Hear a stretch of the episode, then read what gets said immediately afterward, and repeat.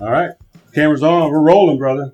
Indeed. What's up, Jordan, man? It's been, it's been a long time. It has been, We're man. To get this together forever. We have been since about shit. Honestly, like since before COVID, I feel like we've been trying to get this podcast together. So it's finally good to have it happen and really uh, dive into the uh, bizarre world of our fucking conversations that we have. Yeah, whatever, dude.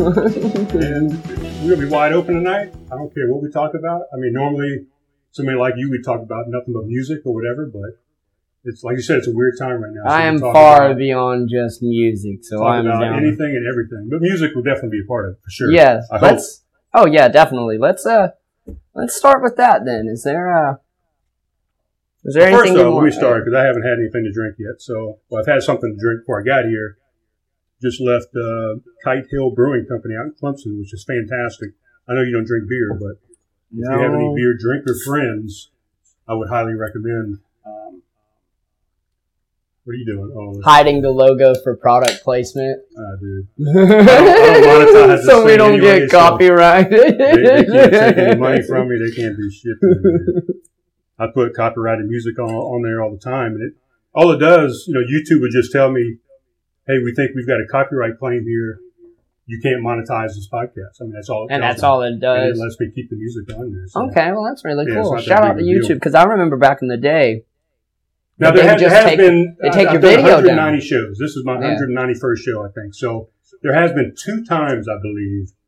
It must have just been a bigger artist or something. That yeah. They made me change the music. So I'm sitting there dancing to whatever music I used, and it made me change it to whatever Amazon yeah. decided they wanted me to use. So something else. It's way off from what I was doing. You know? Huh. But good old fucking. I think only two times they've done that. Where it will.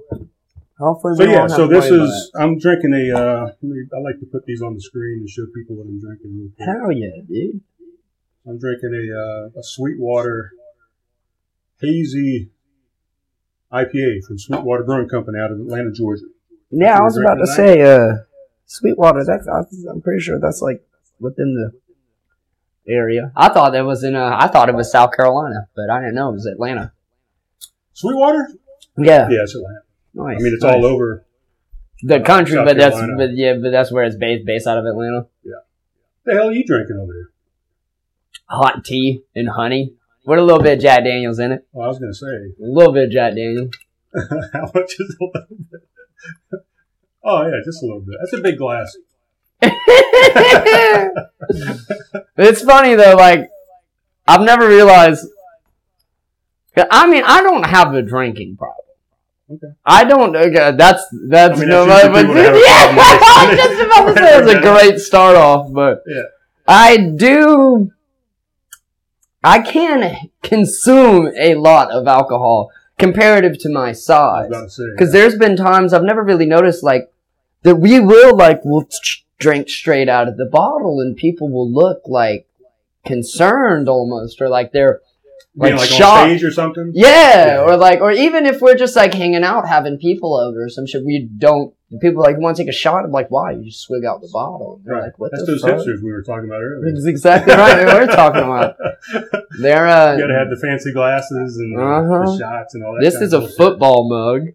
There you go. my fucking my girlfriend got me this for Christmas, and. uh It's just an extremely, I guess she liked it because it was so big, but she knows I love drinking tea, so like the, the bigger the glass I can have for more tea, the better it is.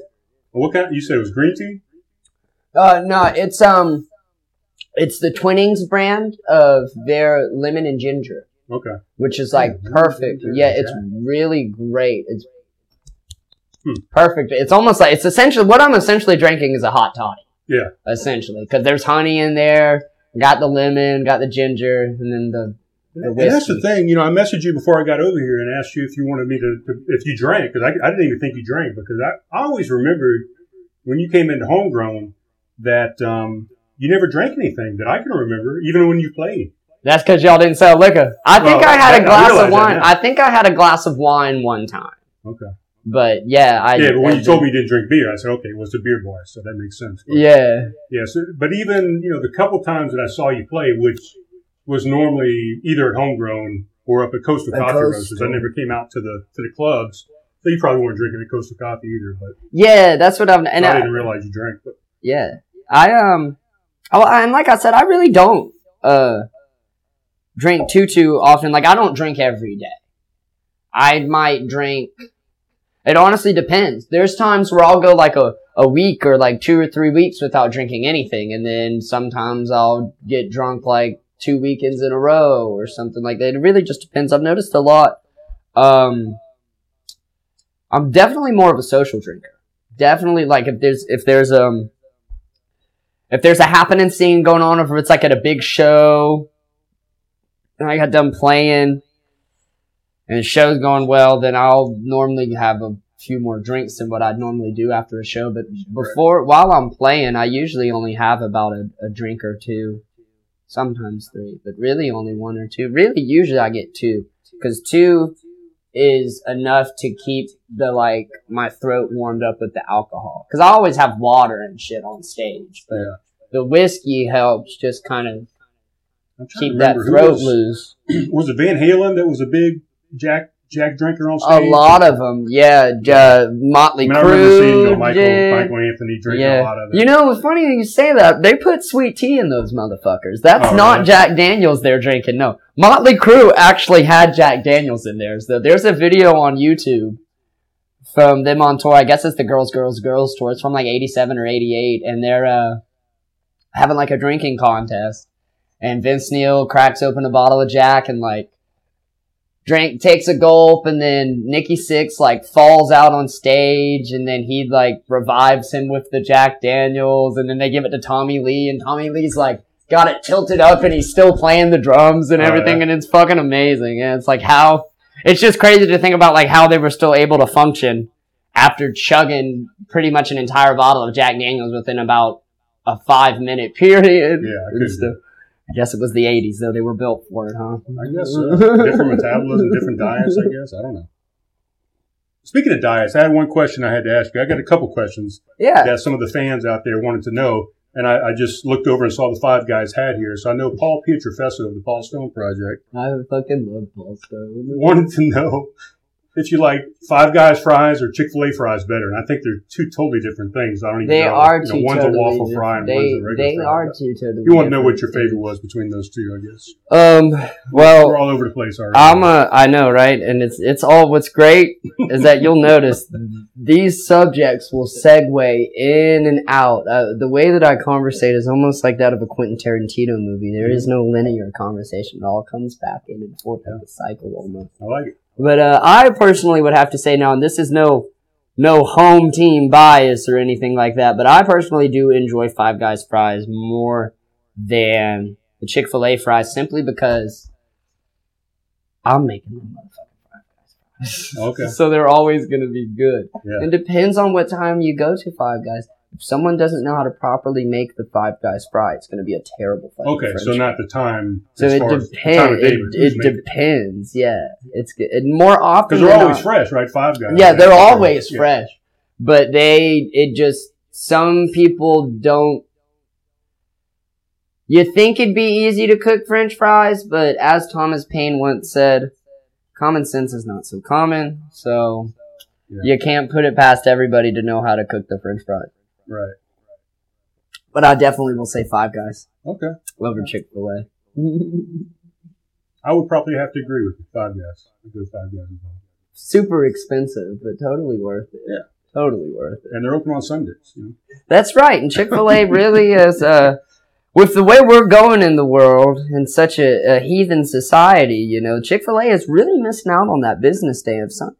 Yeah, I, I heard something one day that... They lose like a billion dollars every Sunday or something, just just not being open on Sundays. Yeah, but then somebody was explaining to me or trying to explain to me, well, they make so much. Everybody knows money. That they're not open on Sundays, so they get a lot of business on Saturdays yeah, and Mondays uh, because they know. So they get extra yeah. on either side of that to maybe make up for it. But still, if they would just open up seven fucking days a week, man, it'd be bankrupt. It'd almost be strange to think about going to Chick-fil-A on a Sunday. Oh, I, I've been waiting for the day. It's gonna happen.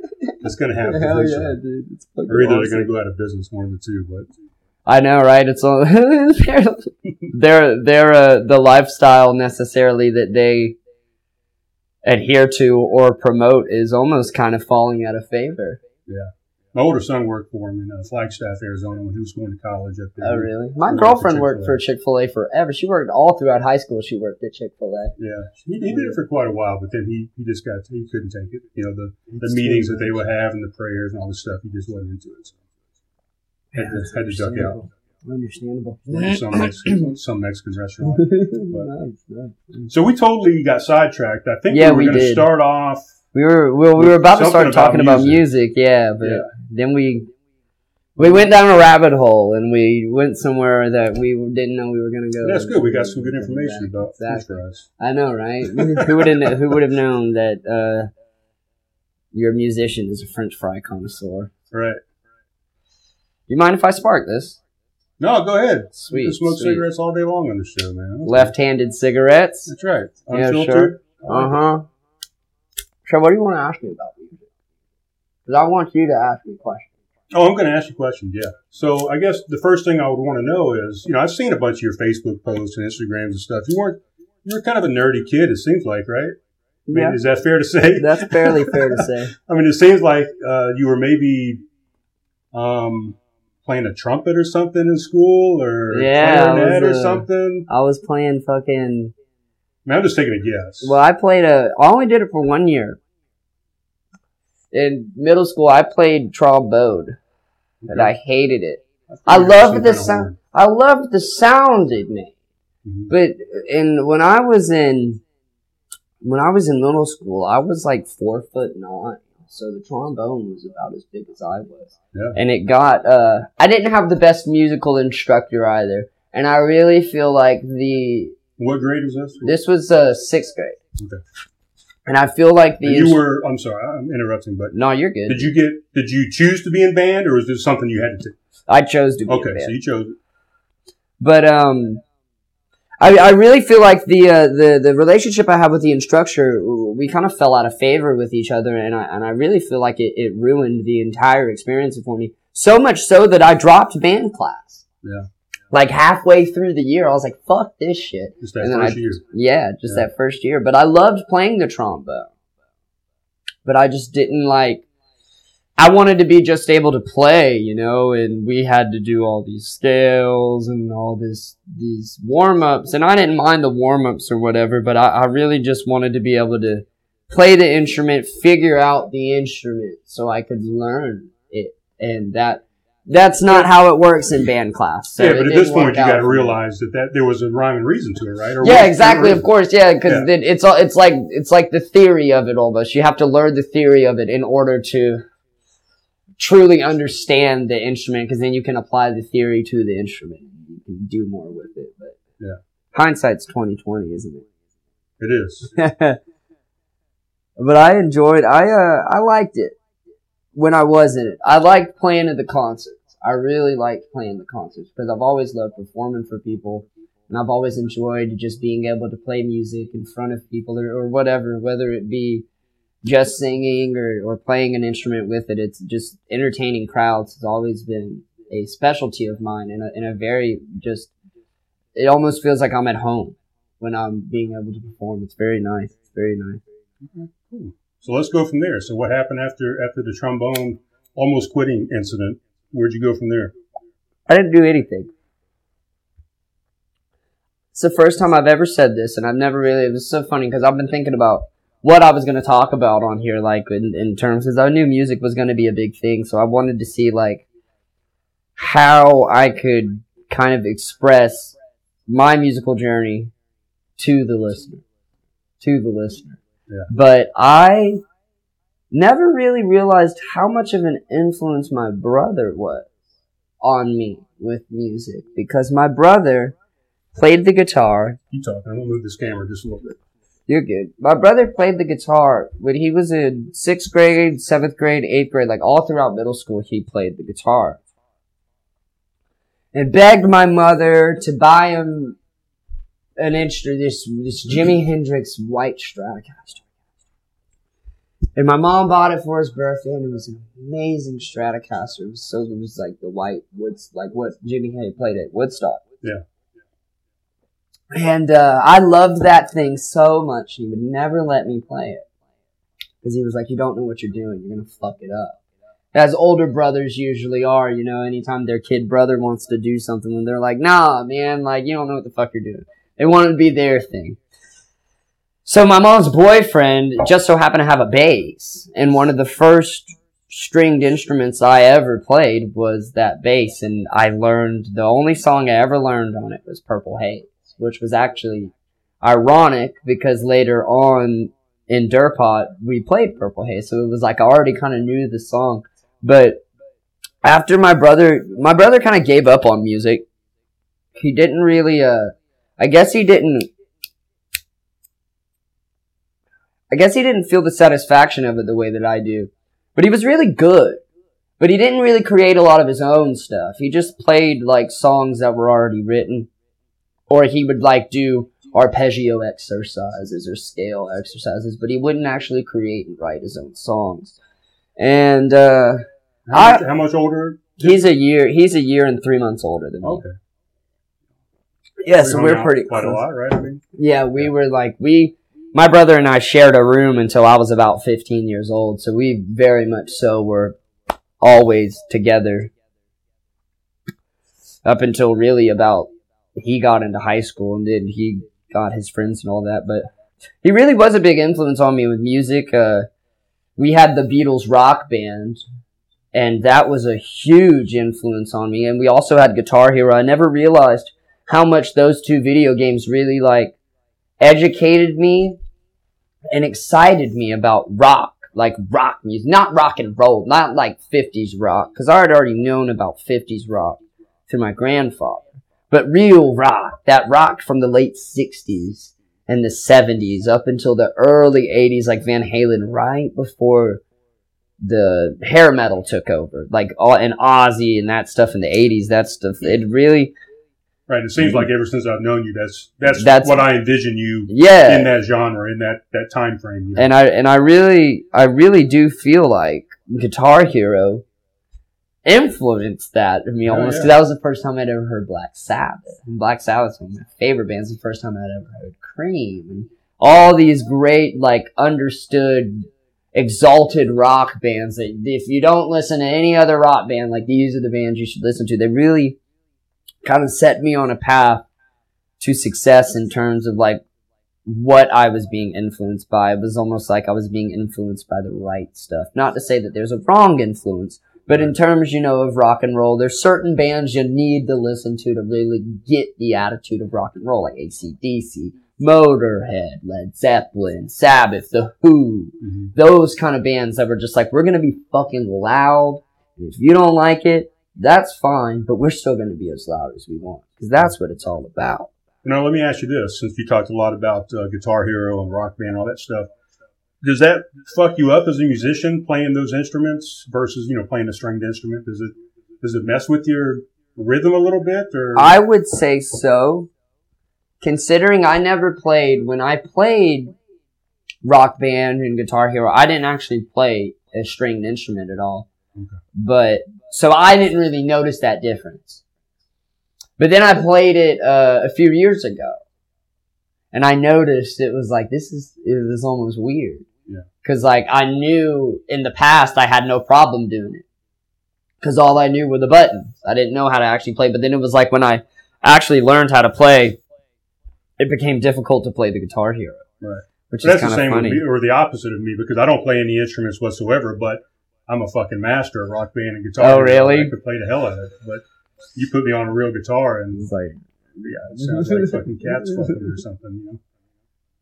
Now, that's not bad. That's, that's not, not bad, that's not, not bad always a bad thing sometimes. There's a lot of good art that sounds like cats fucking. Oh, true. Yeah. But people just call it noise. Yeah.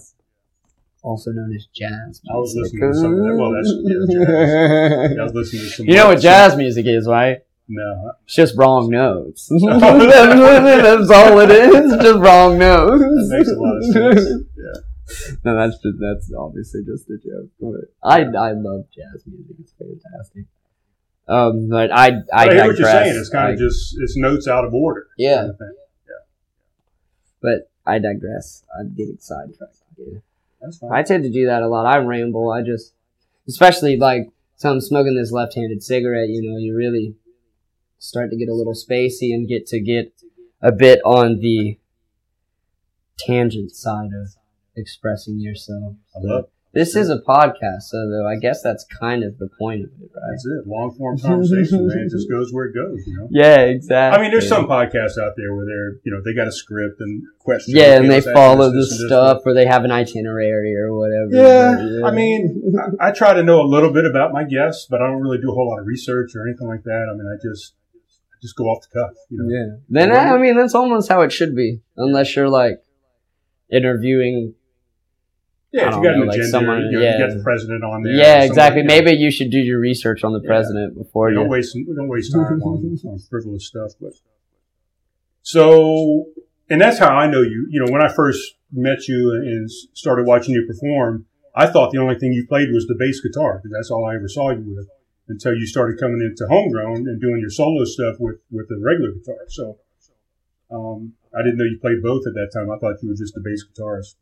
Yeah, that's what. Um, and let me let me say this: you're not a regular bass guitarist. I mean, you do something with the bass guitar that, you know, the the, the bass guitarist in a regular band just kind of getting the rhythm and kind of the the timing, I guess, with the drummer, yeah. right? And I mean, you kind of take it to a, to another level. It seems like. Do you model yourself after anybody? Do you have any famous bassists that you model yourself after? Yeah, it's yeah. just funny that you say that. Because, you know, I don't play bass anymore. You don't at all? I I mean, I play it I I play it here, like at home, but I, I'm just the singer in my band. Right, but in Dirtpot. But in Dirtpot, yeah, I, I was player. the singer and the bass player, and it's it's really funny because I never, I never wanted to be a bass player. No? No. I always wanted, like, when the the way that I first envisioned Dirtpot was to be like Sabbath. And I was going to be Aussie. We were going to find someone that could play bass like Geezer Butler. So that's what you that's envisioned? What, was it like a tribute band type thing? Well, no, not band? like a tribute band, but in the sense of the, the like the dynamic of the lineup. Like, I had no intentions of it being a three-piece. Okay. I always wanted it to be a four-piece because I always wanted to just be the singer. And if we could find a really good bass player that played like Geezer, then we would have been... It would have been cool, but then it, it like just so happened that I was the bass player that played like Geezer Butler. It was Geezer Butler and um, Jack Bruce. But Geezer Butler and Jack Bruce are almost a little bit of one and the same because Jack Bruce is who greatly influenced Geezer Butler, Jack Bruce being the bassist of Cream. Okay. Geezer Butler, the bassist of Black Sabbath. Their, their playing is very, very, very similar to each other because Uh, like Sabbath really will, took what Cream was doing with the sense of like hard blues rock, and they pushed it to that other level and really turned it into like heavy metal and stuff. But only the only other bass player I could think about that in, like really inspired me, Les Claypool from Primus. Oh. I love Les Claypool, and and, and, and and I guess if I have to say Les Claypool, I have to say Geddy Lee, too, because Geddy Lee is the bassist of Rush, and he greatly influenced. Yeah, Les Primus, Claypool. Yeah, I mean, the bass is forefront. Primus, yeah, exactly, yeah. And that's kind of like not as heavy as Primus were, but that was almost kind of like how we were. A lot of people described us as like, not so much Primus, but a lot, some people would say Rush, but a lot of people said like Cream and Sabbath, specifically yeah, Sabbath Cream. Sure.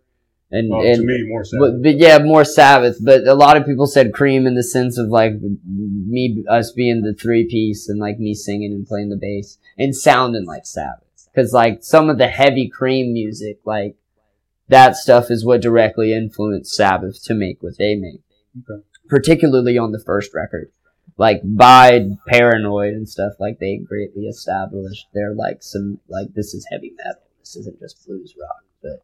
The first record in their early playing days, when they were just still a band in England, they were greatly influenced by Cream, among other people, but just blues rock in general.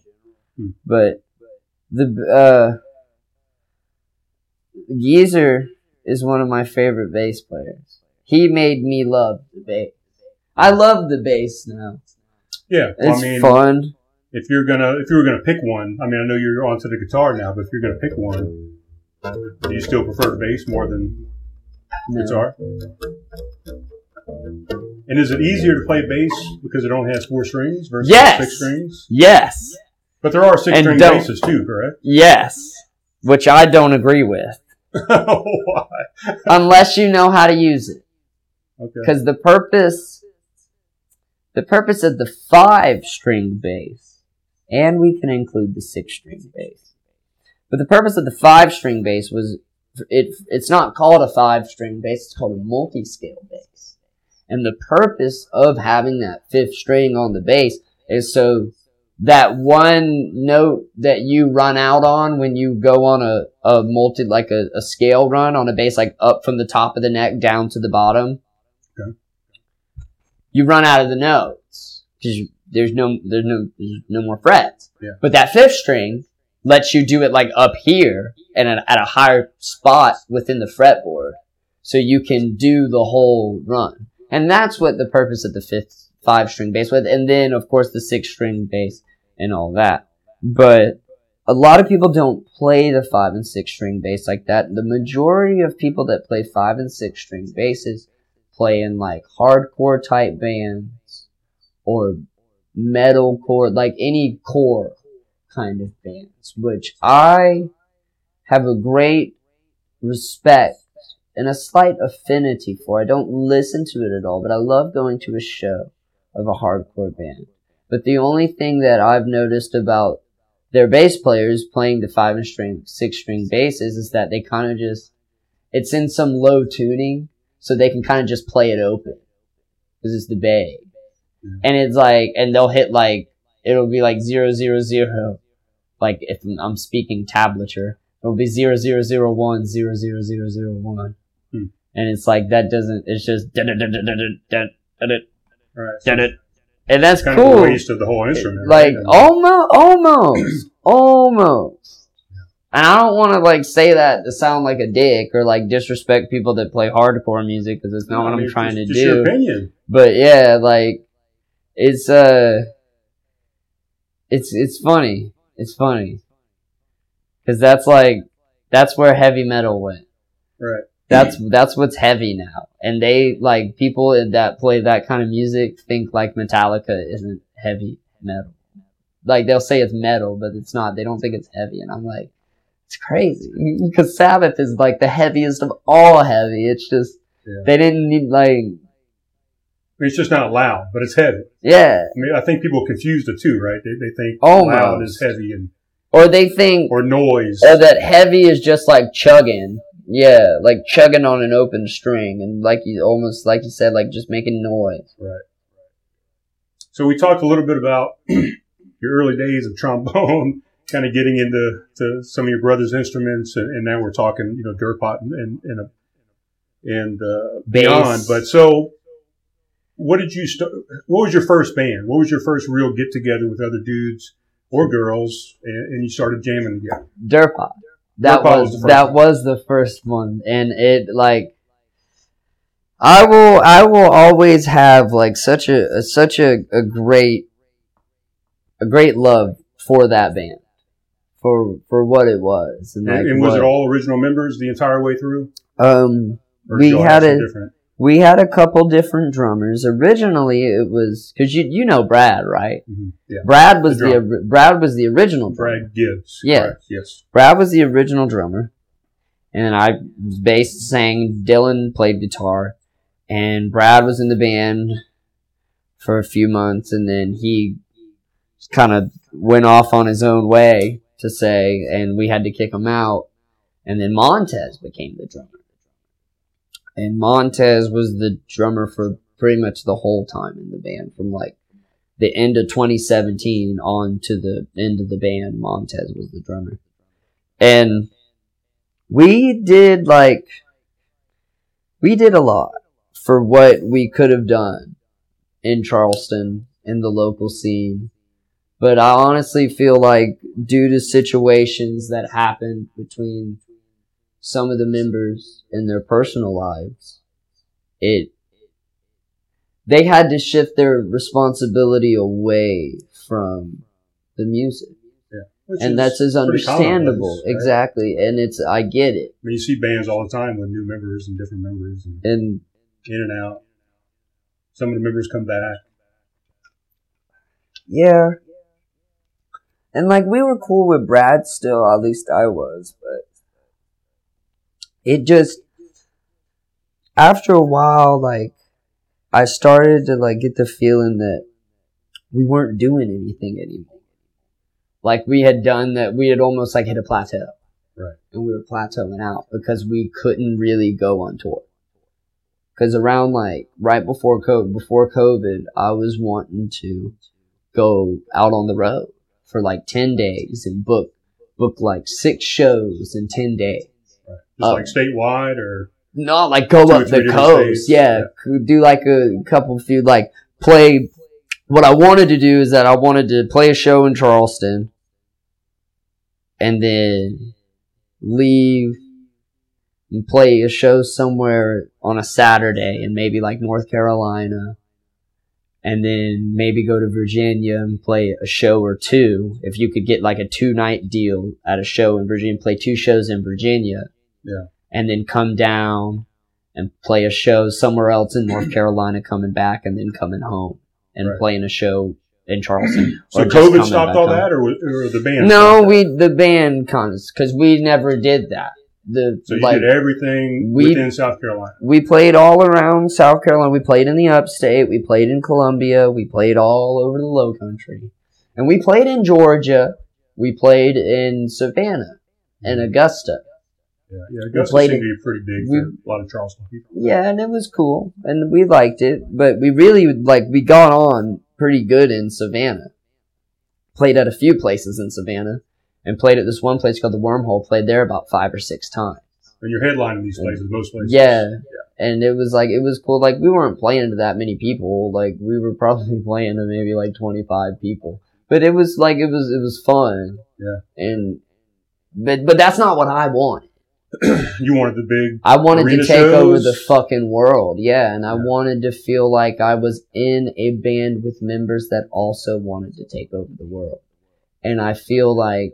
Because of the situations that happened to them in life, in their own personal lives, I feel like they lost the the vision to take over the world right. with rock and roll. Because that's like that's all I want to do is is take music, particularly rock and roll, because rock and roll needs to come back. I don't give a fuck what anybody says. Rock and roll ain't never gonna die. It's not gonna die. They made a song about it sixty years ago, and it still rings true. Rock and roll is here to stay, and it will never die. Because rock and roll is about one thing, one thing only. And that is sticking it to the fucking man. And saying, fuck you to the establishment. I'm gonna be me. I'm gonna be who I wanna be. And if you don't like that, that's fine.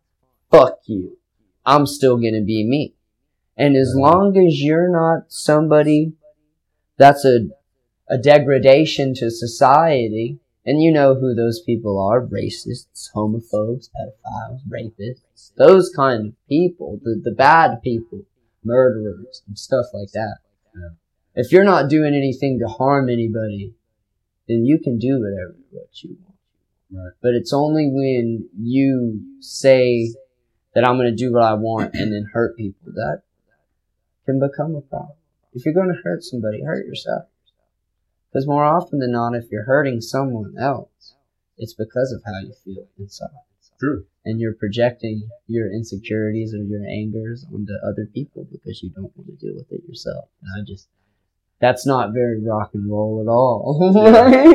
That's not. So, so diving back a little bit, so, you know, Dirtpot has a demise. I mean, what's the? I don't want to throw any of the band members under the bus. You don't have to talk about their dirty laundry or whatever. I'm not trying. But to. It was it monetary. I mean, these other members. Was it relationships? No, was it not it making was any money? Not well. I mean, we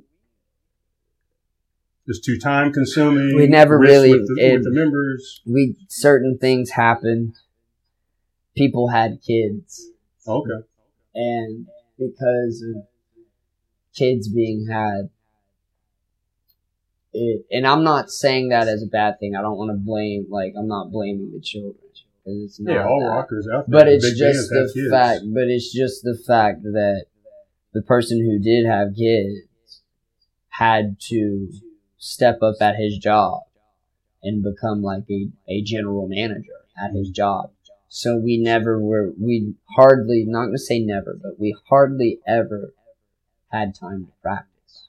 We would, we went, when we had a storage, we used to have a storage unit. And to practice in. Yeah. yeah. And we used to practice in there. We were in there almost every night. All night. Practicing like four or five hours a night. Four or five days a week. Hmm. And after after our storage unit went away, we like kept practicing. We would practice out in Cottageville where Montez lived. And uh well, you could tell. We I mean, you guys sounded tight. We were still practicing and shit, but then it was like, because Dylan's the one that had. Dylan's got two kids. And Dylan's like, his children are great. I love his kids. But Dylan had to step up and take more responsibilities at his job because of that, which is understandable because I'm never going to tell you not to father your children. Fuck this band. Right. But because of that, the band lost a lot of its time to really be together as a band. So... And we were still playing a lot of shows. Like, that's what was, was crazy about it. Like, we were still seeing each other pretty frequently. But it's just like, it seemed like when we were seeing each other, we were either just hanging out or we were playing the show. And we tried, like, we would practice the day before the show. That was, those were pretty much the only times that we practiced. Would be, versus the four, five, six. Yeah, exactly. Weeks. So it just seemed like, from from my perspective, that, like, I don't know, that we weren't practicing enough. You think that affected your shows? Yeah. For sure? Yeah. Because I feel like... Even though, feel even though you guys had done so much practice before... Yeah, and we still just still, kind of degraded... Or yeah. Degraded, not degraded. Yeah, but... Oh, absolutely. Hmm. Because unless you're playing... Is it just the timing? I mean, what do you what do you mean? It just wasn't as tight? Not as tight. Yeah. Not as, not as tight because less dexterity within the fingers of being able to play your instrument. Because you're not, it's like, it's almost like, like a, like a, a machine. Yeah, it's like a runner. The more, like an old machine. Some, like an old fucking machine. Yeah. Something old that was built to last. If you used it more, it kept it in motion. Mm-hmm. And it kept it lasting longer because it was being used. Right. You rest but, your rust is what they say. Exa- exactly. And it's like, obviously you gotta have rest days, but it, it, we, we went from practicing a, a very, more than half of the days of the week to less a fraction of the days of the week because we would only we'd only practice maybe like three or four times a month because we had like we were playing three or four shows a month. Excuse me. So we just play um we just play before we just practice before, but I, I always wanted to practice more. Yeah. And I felt like we just we I don't know, we're kind of slipping. The practice is definitely important in music. Most definitely. As well as, you know, you only think it's important in like football and soccer and baseball and all this shit, but musicians got to practice too, right? Most I mean, definitely. Just like this podcast. Most when definitely. I don't do it, yeah, I, I, exactly. I trip over myself. Yeah, and, exactly. And certain things. But, where you can get, yeah, it's, yeah. it's, it's true though, but. The so, more- so here's another question. Just interrupt real quick. You talked about playing a bunch of shows, three, four shows a week. Somebody had asked a question to ask you. Um, what was your favorite place to play around Charleston? Burns Alley. Burns Alley. Burns Alley, hands down. I haven't been there. It's fantastic. What do you well, do in July eighth? Um, probably going to Burns Alley. Come to Burns Alley because my because Silver Tongue Devils are playing at Burns Alley on July eighth. What what makes we'll that? get to them momentarily. Yeah, we'll, we'll get. To, we're, we're working our way up to, to where you're at now. But um, so what makes Burns Alley the, the spot? I mean, what makes that so? I I honestly have to say, honestly have to say. I could flip the question around on you and say, what doesn't make Burns Alley the spot? Because it truly is that amazing. There's, there's, unless I'm playing a fucking, unless I'm playing a sold out show at the Music Farm, the Charleston Music Hall, or the North Charleston Coliseum, mm-hmm. I do not want to play in Charleston, South Carolina if it is not at Burns Alley. Really? Even other like than the tin roof. Well, we, we're too too loud. Way too loud for the poorhouse. Because yeah. the thing is, we're in the we're in the conundrum of bands where we're too loud for the outside stage, but we're not popular enough to play inside. Right. Yeah, inside's hard to get. Yeah. I mean, they're booked so, for like, a whole year. Probably. Yeah, exa- exactly. So it's understandable. Like, I've, I, that's why I, I haven't even attempted to try and be like, hey. But I, I haven't been to Burns Alley. I haven't been to a It's bunch fantastic. Of places, it's the only rock club in Charleston. To me, other than Tin Roof. Other than Tin Roof. To me, the Poorhouse has always been my favorite place to go see a, any type of music, just for sound, lighting. Oh, yeah, and I've been there. I've been there. I've seen shows. They they do a fantastic job there. Yeah. But I just... But I don't have enough to compare it to, so maybe there's yeah. something better out there. Burns Alley is where it's at. Burn, burn, in my opinion. In my opinion. If you're a, if you're a rock band... And you've played The Sparrow and yeah, some other I've things. Yeah, I've played... Right? I've... Shit, let's go where I've fucking played and tried to play it. Played The Sparrow. We played The Mill. Well, we tried to play The Mill one time. That actually didn't end up happening. Uh, um, we played at Shooters, which is now Trolley Pub. We played at Southern oh, yeah. Shakers. We played at Tin Roof. We played at um, Pub on sixty-one. Played at Coastal Coffee Roasters. We played at Ice House. We played at... Fucking uh, Amici's Italian Bistro in North Charleston. Yeah, we spots. Played at the Twisted Cypress Brewing Company. Just yeah, pretty much like a good. Yeah, we were trying to bit. Get you at uh, Homegrown before we. Uh, yeah, before, before COVID, COVID happened, hit, we, we and I really to, wanted that to happen and play on that backstage. It would have been fun. Yeah, we had. Uh, I think it was called the Night of Mayhem. We were mm-hmm. going to call it, and it was uh, you and we we're going Southern Insanity. Segue into this Southern Insanity. Yeah, and um, was it just you two guys? I thought we had a third band. Was it? Um, I think there was a third. It was. Band. Um, I want to say it was Blue Ricky. Ben was, Somewhere's band. Yeah, yeah Blue, Blue Ricky. Ricky. Yeah, yeah, that was going to be fantastic. It man. was, but uh, COVID, uh, COVID stopped that from happening, yeah, and which studio, is actually honestly, if we'll go segue from that into there, the COVID really is what kind of ended.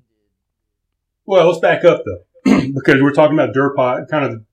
The demise. And, no, that, uh, but that's what I'm saying. This is what I'm segueing. Right, with. But for a time, though, before COVID, okay. you segued into Southern Insanity. Yeah, how, for how, a little bit. Southern Insanity actually happened. Um, it was right. I thought, I thought those guys were tight, man. I thought you guys we, sounded really good together. We were. We were. Yeah. I, I, I would have. I would concur with that statement, Brian. Not that Dirtpot mm-hmm. didn't sound good, but I no, thought Southern Insanity it took was, it to a different level. Yeah, exactly, exactly. Yeah. And it was, it was just something. It, it almost reinvigorated me with music and made me get hopeful about like playing in, in, in Charleston again. Because honestly, like Charleston, in the way that the scene is, a lot of people rip you the fuck off and will lie to your face and say that they've never ripped you off before a day in their life. And they've ripped you off countless times. You don't know how many times. I'm not going to say any names. I'm not going to say any locations. I really fucking should to warn people, but I'm not trying to cause a controversy, so we won't say. So we won't do that. Dude, this is but the place they, to do it. If you, you don't do know it. How many fucking times when Dirtpot was first starting, and even when we were playing shows, like it really happened in Somerville at yeah. Coastal. That's why Fleming used to call it bummer. Though. And and at Shooters, we'd get ripped off at Shooters all the fucking time. Ripped off meaning they just didn't pay you or something? They or? Would tell us either that or they would not give us what they told us they were going to. Okay. Or if they and did... They say you didn't bring enough people in or yep, make some excuse or, or something. They would, yep, they'd say some bullshit like that, but I would watch them at the end of the night like, I saw them standing at the bar, like, counting the money. Like, yeah. don't... Well, let's, let's sidetrack real quick here. So how do you feel about that? Because a lot of people will say, like, yeah, you didn't bring enough people in. Is it your job to bring people into their bar to, to come no, see you? No, it's not. That and that's what people the... don't understand. That's what... That is a very... Um, that's a very businessman mentality about entertainment that is simply not true. So if you think that you are wrong, I'm right. sorry, but you are you be because this is the, the fact of the motherfucking there. Yes. Yeah. It's my job to keep your people here, you not bring them. Because if my band is good, they're going to be dancing. Mm-hmm. They're going to be moving. And if they're going to be dancing and they're going to be moving, they're going to be getting sweaty. And if they're getting sweaty, that means they're going to go to your bar and they're going to buy more drinks than they normally would because this band is kicking their fucking ass. Yeah. And that's what it's about. Not And that's why I say Burns Alley is my favorite place to play in Charleston. Because Burns Alley always had a crowd. It's right off of King Street. You know where the Five Guys is on King Street? Mm-hmm. It's right, that alley right there. Yeah. Walk down that alley. It's right there on the right. Mm-hmm. And you walk right in, and it's it's in a it's a two story thing. It's got a it's got a bottom floor. It's got a little mini stage. Stage isn't big at all. It's probably from the desk to the wall in that corner, like just that back corner from behind you. That's all you got. Mm-hmm. But it's um. It's always got a crowd. It's always got a very diverse crowd because it's, again, right off of King Street, right in the bar district, or like right at, right at the end of the bar district before you get into the shopping district. Right. That's kind of Upper King, right? Yeah, yeah. Exactly. And uh, it's it's just it's it's crazy because I have there's been nights where we've. We've made a thousand dollars off the door, off the door, because of so many. That's two hundred people, right? That you've got. We're in still a talking Burns Alley. Yeah. So they would give you a set amount, plus they give you a percentage of the door, or how? No, how the, your your amount was the door. Okay, so the, the door was the door what was what get. you got, but Jimmy always made sure that. If, unless you were doing them they a favor, match, match the door or you'd, get a, you'd get a hun- at least get a hundred a man. At least get a hundred a man. More often than not, it was at always at least a hundred a man or the door, whichever was greater. Yeah, essentially, yeah. essentially. But it was, it was. I can count on my hand how many times I played at Burns Alley to make money that wasn't like an already set agreed price. As a favor or to play free as a favor, there's only been about one time that I did not make a hundred a man. Mm.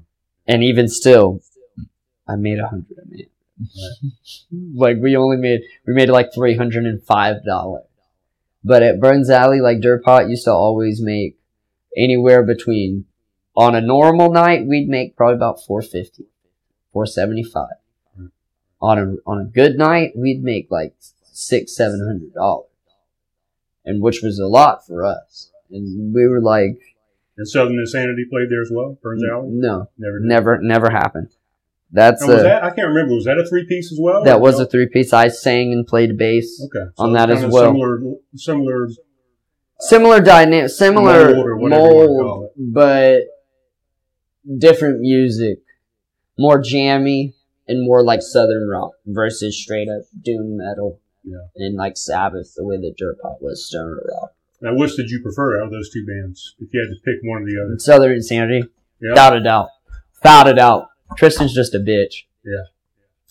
Yeah. Like honestly, tr- uh, no, I mean like he's a bitch, like he's a pussy. Oh really? Yeah, I don't like. I like Tristan, but I don't really like Tristan anymore because of like what happened with yeah. the band. So. Well, there you go. Yeah. That's, but that's, uh, that band was doing well. Had COVID not happened, that might have been, see, that's why I'm very thankful for COVID.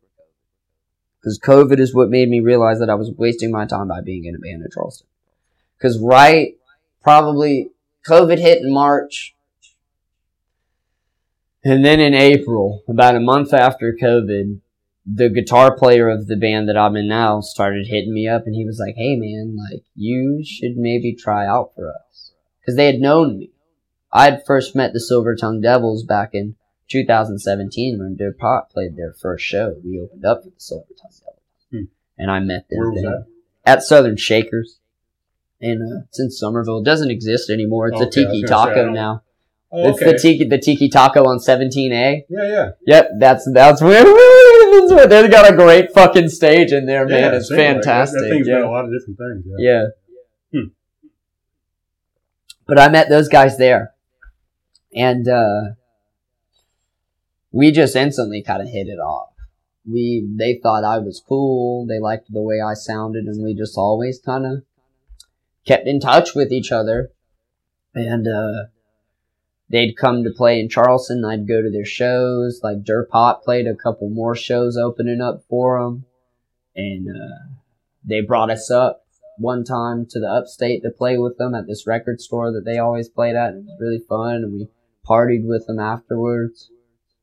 And uh, so we always were kind of like, I was always kind of cool with them. And then he, Michael, the guitar player, started talking to me about wanting to be the lead singer. And then uh, just kind of took a while. I still wanted to try with Dirtpot. But then COVID, with COVID happening at the time, that I'm like getting this information about wanting to try out for the band, starting to think like this is my, like, I've been thinking about leaving this band anyway. It's like get out of jail free card. Yeah, almost like I, I've, I've got an opportunity to join a better band or whatever. And uh, Dylan and Montez and I didn't see each other for about two months when COVID first started. And one day, like something was happening, we were trying to practice or something, and my car ended up like dying, like fucking up, like. I couldn't didn't have a car anymore. And so, like, we didn't get the problem. We got in, like, a big fight about some shit. I don't even know what we got in a fight about. But I remember during the fight, I, like, told them, like, y'all need to, like, we need to do something. Or I'm leaving the, or I'm leaving the fucking band, dude, because the Silver Tongue Devils want me to be their singer. So, like, I've got this opportunity waiting for me. So, like, if y'all aren't trying to like do what I want to do, there's no point to be together. And I stayed, and I knew then that I was like, I, I gotta go. And by January of the next year, I was auditioning for Silver Tongue Devils, and I was like staying up at their house and singing almost every day with them. Like when we were practicing every day, like how my old band, like how Dirtpot used to, and it was just really cool. And that's when I knew. I was like, this like this band isn't it anymore. Yeah. So it just kind of brought you back around to, yeah, to what your initial love was of music and, and a yeah. band. And, and just because all I ever wanted to do was sing, like sing and perform. So Which, now you're just the lead singer. I mean, yeah. like you said, you don't play an instrument in the band anymore. Mm-mm. Okay. Which kind of thing, I can't even believe I didn't tell you about this. Speaking about music, I didn't really think about this because it wasn't a mus- musical instrument, but I have always been a performer. There was, um, when I was in middle school, in seventh grade, I was in the talent show. Uh-huh. And I fucking... You were rapping or something? No, I was fucking Michael Jackson, dude. Oh, really? Yeah, Michael Jackson had just died.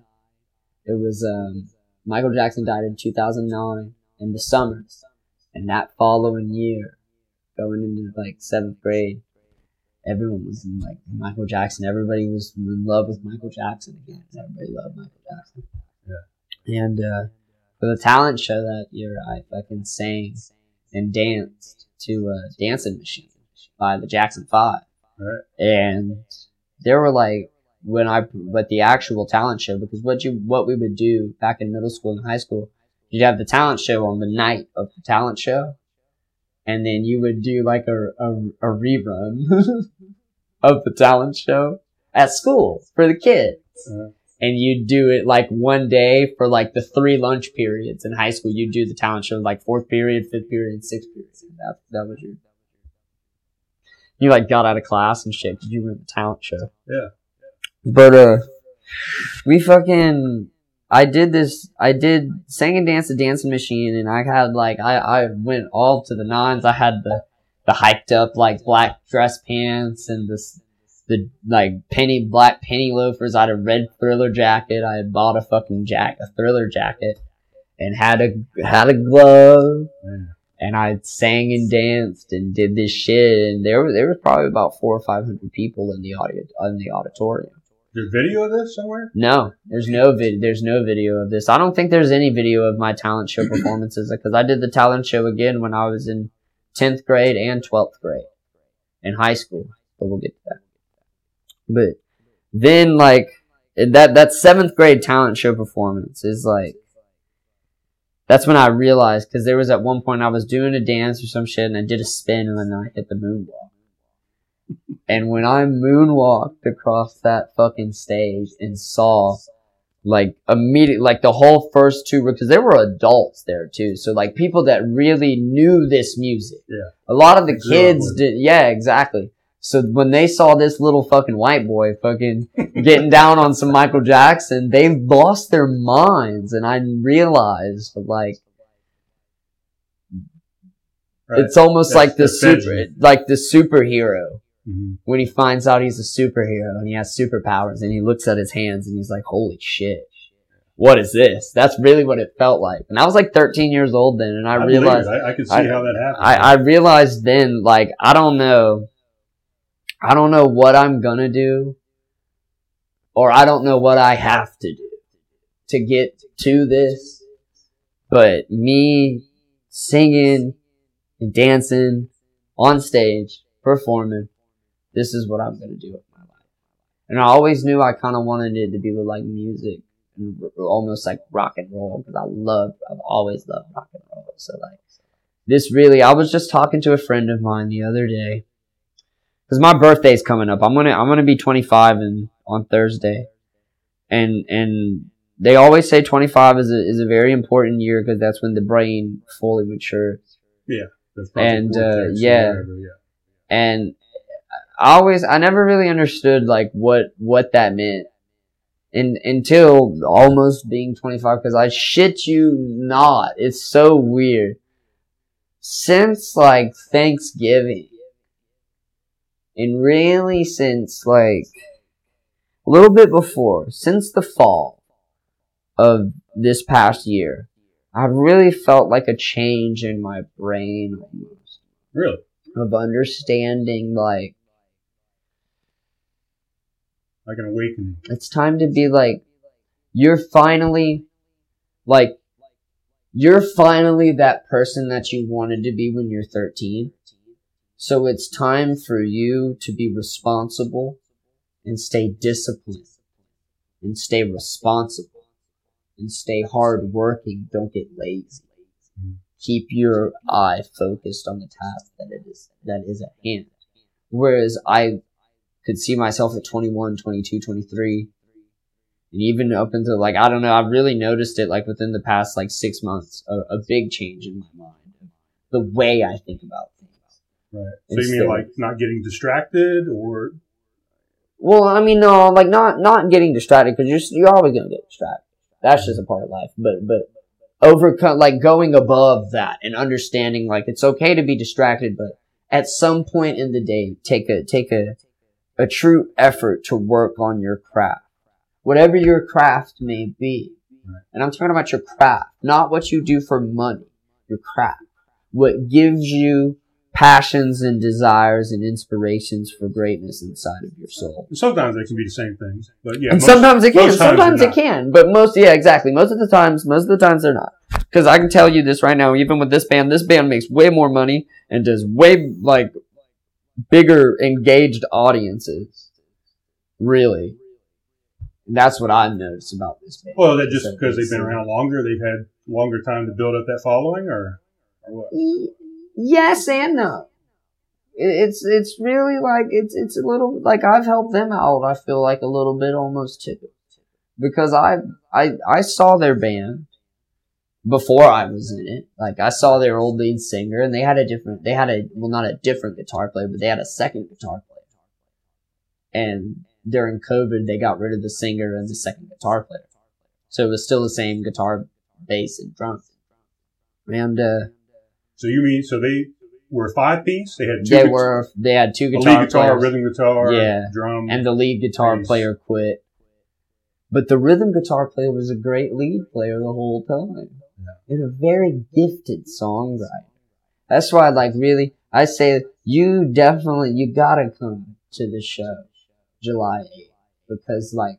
Yeah, I would have been there this past Friday if I didn't have something to do with it. I don't know how else to describe it to you other because you'll understand it better than anybody because you know Dirtpot, you know Southern Insanity, and the people that know where I came from to to see me like in this band and what this band it's it's like it's like a whole it's like a whole different thing. It really like it's it's fucking crazy. I really don't know how to describe it. It almost seems like it has manifested into its own thing. And it has become like an entity. And these guys were based out of Anderson? Is that where they're, they live in Seneca. Okay. Yeah. But uh, it's Close Jeff. To. Yeah, because they're like, it's like thirty, thirty, forty minutes from there.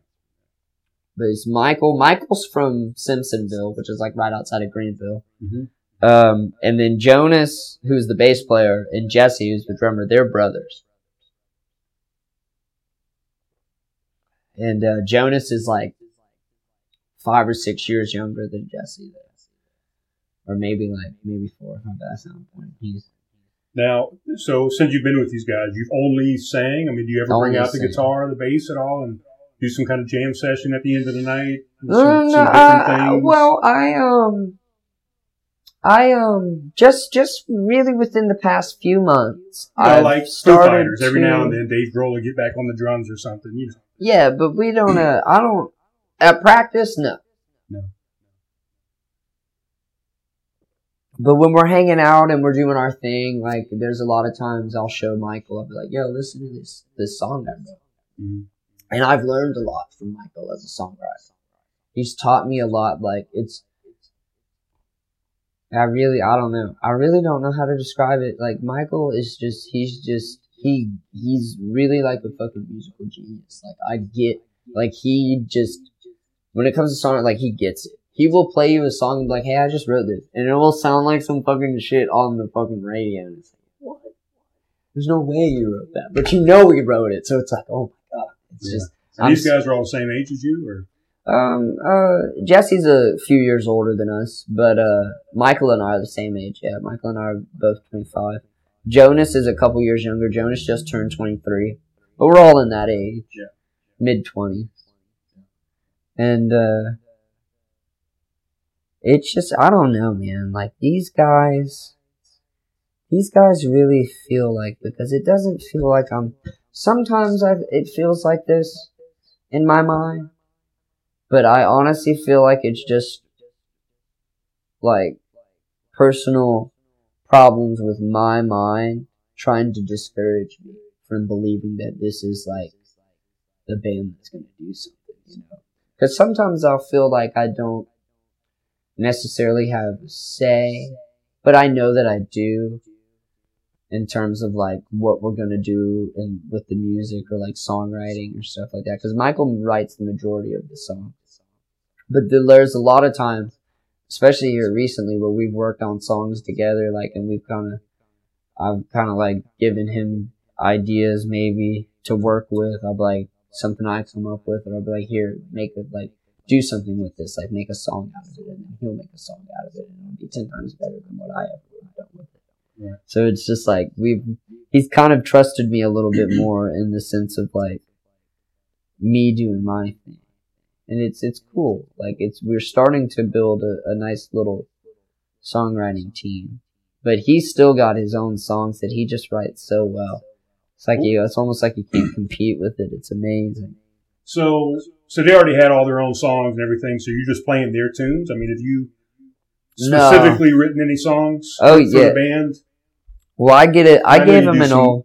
Like you said, Michael, you do some collaboration stuff with him. But. Yeah, but more often than not, Michael writes. Michael writes the songs. Do you play any Dirtpot?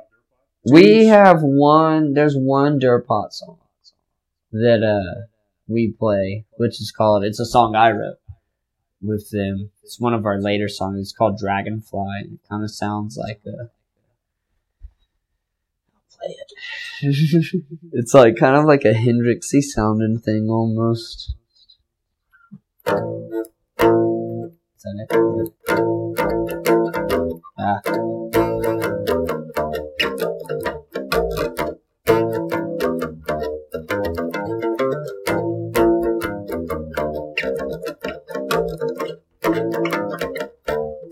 Anyway, goes into that. But Michael added Michael added a bridge. Uh, not a bridge, a pre-chorus and a chorus to it to make it more of like a structured song, and it sounds way better. But we've worked. There's a lot of stuff that we don't like. The majority of the songs that we play have all been stuff that we've written since I've been in the band. Yeah. So like, and there's some like we don't like we write some of the songs together as a band. Like again, like we'll come up with stuff at practice, and then we'll just keep working on it, and then we'll turn it into a song. But more often than not, probably about seventy-five percent of the time, Michael will write a song like on his own. And it'll be like he writes it on the acoustic and he'll be like, this might be good for the band. Yeah. And then he'll show it to the band and then we'll work on it. We'll be like, oh, that's really good. And then that's what we do. He's just he's just very gifted. He's a very gifted songwriter. And so when did you move up here? It'll be a year on the seventeenth. Okay, so COVID was pretty much still in full swing. Yeah. For the most part. Not necessarily around here. Okay. So you guys were able but, to get out and actually do shows and yeah, for twenty twenty-one. Audience. Oh yeah. We played um our first show was May twenty-second of twenty twenty-one. We played at uh, one thirty-four. Right uh right by the sushi place. It's a there's a club called Club one thirty-four right there in downtown Anderson. Okay. That uh was the first show we played. And from May from May to November, so it was a span of six months, we played forty shows. Hmm. And we played in I played in places I never would have never never would have played with Dirtpot or Southern Insanity. Played in Atlanta a few times, played in Atlanta. Played played in Savannah again. Played in West Virginia. Played in Virginia. Played in North Carolina. Like when we played through like played in Nashville and got to like finally got to go into the surround like the regional area and not just like the state area or like the two like North Carolina like border states, you know. Right. And uh, I noticed like especially I noticed it especially at places that we played where Dirtpot had previously played. That we would play these shows, and the people that knew me from Dirtpot or knew me from Southern Insanity would just be like, "What the You're fuck is what the fuck is this?" Yeah, yeah. And it's just I, I don't know. I really like I really don't know how to describe it. It honestly like I don't know. Like I don't like talking about this stuff really because it either makes me feel like that I'm trying to, like, be arrogant and, and toot my own horn. Or almost that, like, if I talk too much about it, it won't happen. Yeah. But it almost, like, it almost feels like that within a year's time, or things might be looking a, a, a bit different. Yeah. In terms what, of, what takes it to that next level? I, I, mean, I what, what gets our, you to that level? Our, syner- our synergy as a, as a, as an entire band, we are one cohesive unit. Well, I know where, that, but I mean, what, what's going to get you guys to, to quit your jobs and do this as a full-time gig, you know, travel musician and actually make money? Don't stop playing. Cause I mean, we make money. We make way, I make, we, I just don't see any money from it. Like, cause it all goes into merchandise or the van, right. So like gas. Live off of yeah, exactly, yeah. exactly. But that's what I'm saying. What gets you to that point where you can now live off of? This don't van? Don't stop playing, and just keep playing places where you know you're gonna get seen. Play in Atlanta, play in Nashville, play in Asheville. There's play in of, Charlotte. Play in Raleigh. Is like, a lot of it getting the right person to see you? I mean, is there that? Or, or yeah, but it's I mean, also about who you know, too. Like that, well, or? We've got a little bit of connect. This what really makes the difference. I guess that's what I'll say. What really makes the difference between this band and any other band that I've been in before is that they're they're more connected with people. Yeah. They know the people to like. To really, if they talk to somebody that saw somebody and they saw somebody, if, if the right things were to line up, like things might be able to, to get to that point to where we can make a living off of it and even beyond making a living off of it. Right. Because we've got, um, we do have a little bit of like a nice, like I guess a good connection, but we just don't really use it. But it, I've noticed recently it started to almost kind of come up more. Do you know? Do you know who the band Jackyl is? Yeah. Well, a long time. Yeah, the guitar player and the drummer is our drummer's dad and uncle. So like I know I I know those people, yeah. Which is weird to say that like I know a real rock star. Because Jeff's, uh, where Jesse lives, he lives in Seneca. Jeff and Chris Worley from Jackyl live in, live in fucking Seneca, South Carolina, like forty minutes from here. Yeah. And they... Are they still doing stuff? Yeah. Jackyl? Yeah. Really? They still play, they play at Sturgis every year. Okay. Which is, sense. yeah, which is, they're a big, like, they're not, they're not...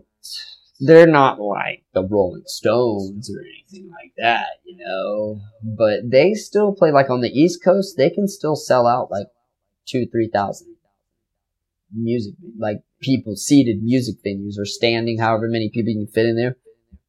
Because we're playing a show with them on April twenty-second at Ammo South End in Charlotte, and every time they've told me, like Jesse and Michael and like people like I don't know, my band members have told me. They've played, they've opened up for Jackyl before. And, uh, there's like, there'll be, however many people can fit in Amos South End, whether it be fifteen hundred, two thousand people, there's gonna be like two thousand people there. Yeah. And that's gonna be, that's gonna be our biggest show so far. And really, like, the past few shows that we've been playing, like, the crowds have been getting bigger. We've been playing to like two or three hundred people. And we've really been, like, making people notice. We've been bringing a lot of people. Like, people have been showing back up to the shows. Specifically girls, too, which is, like,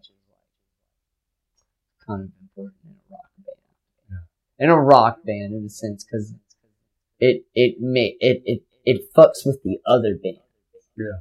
It's not about having girls at our show. We we love girls to love our music and stuff, but it almost like it almost psychs out another band, but unless especially with dudes, a band of, of men, it gets in their head almost because more often than not, their band doesn't really like their band like wouldn't bring any girls or something like that. So like if they see another band and all these girls are like here to see the band, kind of fuck.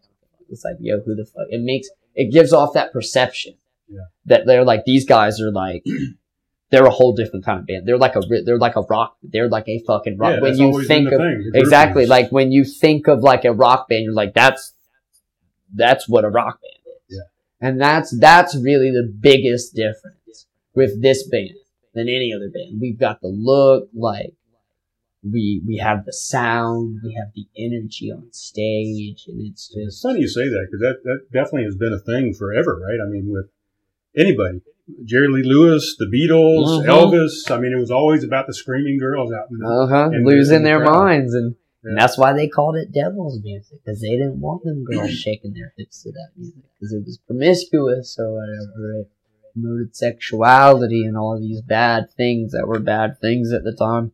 Right. But you know what, something? Them motherfuckers might have been right. like they, they, they might have, they might have maybe known what they're talking about. But at the same time, you know, fuck it. God's not right. So do you like? I mean, I know you mentioned two, three hundred people at a, you know, a club where you got twenty people. Do you like playing to the bigger crowds? You know, I love to playing to the bigger crowds. I listen to some bands and comedians and some other things that say they like playing the small clubs sometimes. They're coming back around to the small clubs. I guess it's more well, that's what we're well, that's that. what we're but that's the scene that we're still in. Yeah, we're still in the small club scene. We're trying to get beyond the small club scene right. and, and get into the big venue. And then yeah, yeah, yeah.